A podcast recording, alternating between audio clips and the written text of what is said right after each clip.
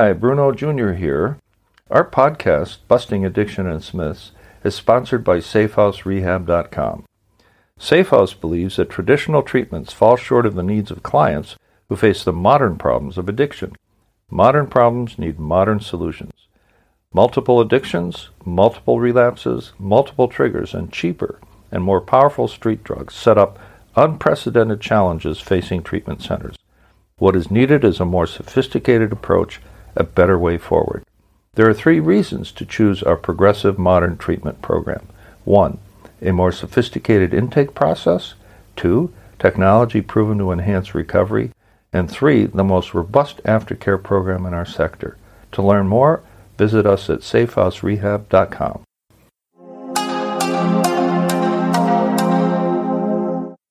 This is episode 5 of season 12.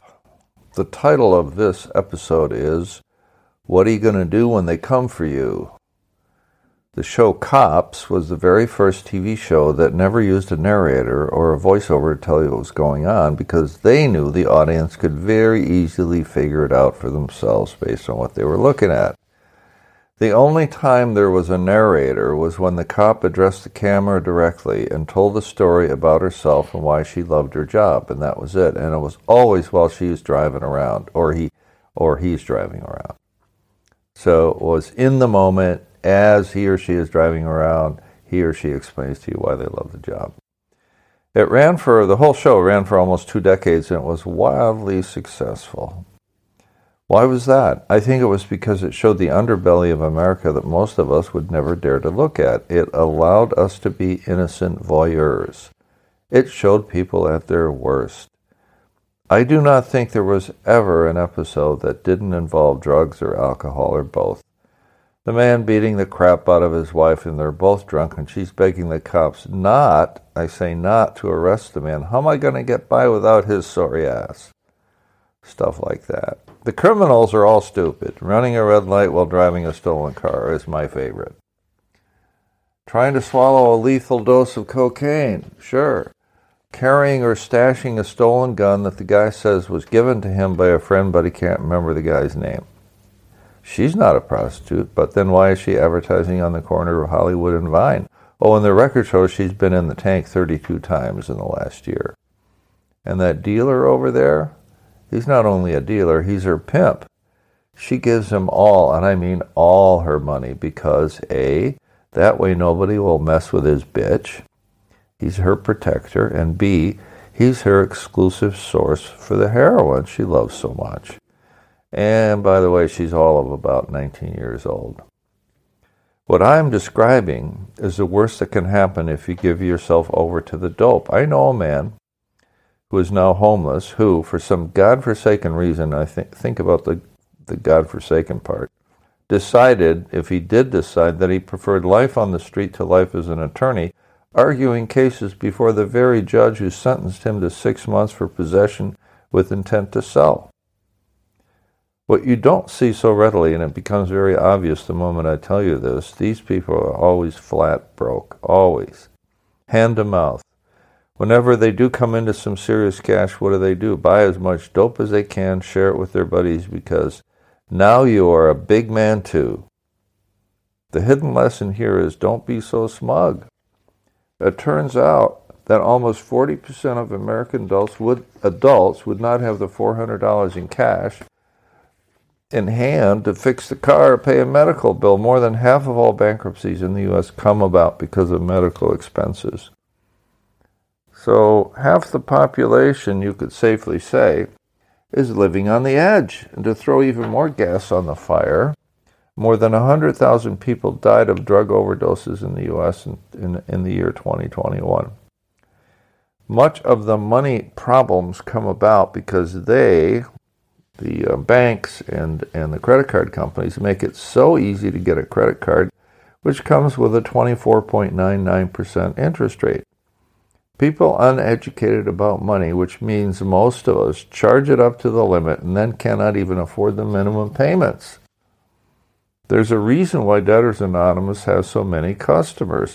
Even solidly middle class people can find themselves in financial straits when they succ- succumb to the lure of easy money. And it starts with these college credit cards.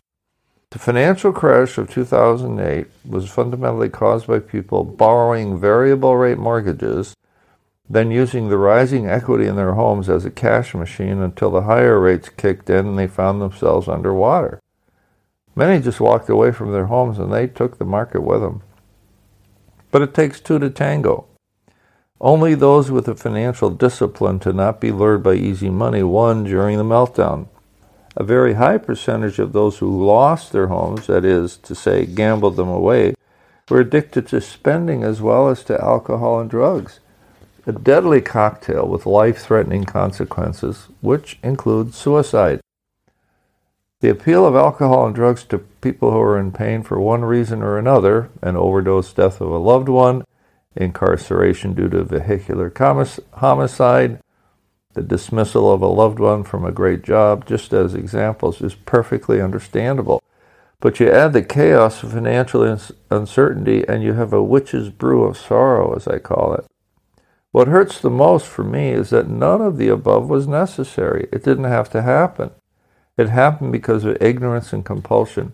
Even a poor person, if you will, an underprivileged person who is educated about money and about the dangers of drugs, can come through this and succeed. You do not understand the consequences. Even, even if you do, you can't help yourself, and here's where it really hurts. You take innocent people with you to the gates of hell on earth. If we could mandate a curriculum that included ethical or moral training, teach no nonsense facts about alcohol and drugs, including the consequences, and educate young people about the importance of financial discipline, I bet we could cut the rate of poverty, homelessness, and addiction in half or better. But it's got to start early, and it can't just be half a semester. It's got to continue for a good straight six years at least. So let's get behind that idea, shall we? Start with shatterproof.org and debtorsanonymous.org and take it wherever it takes you. So, what did we learn about the causes and consequences of easy money and addiction here today?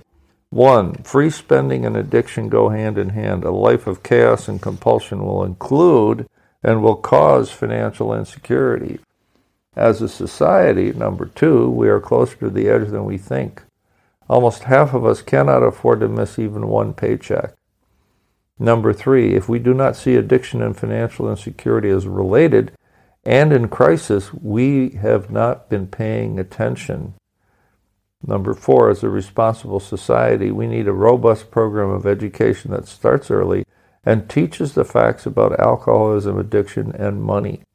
And five, it does not have to be in dire straits as it is today we can muster the will to change it for the better, for lives are at stake every single day.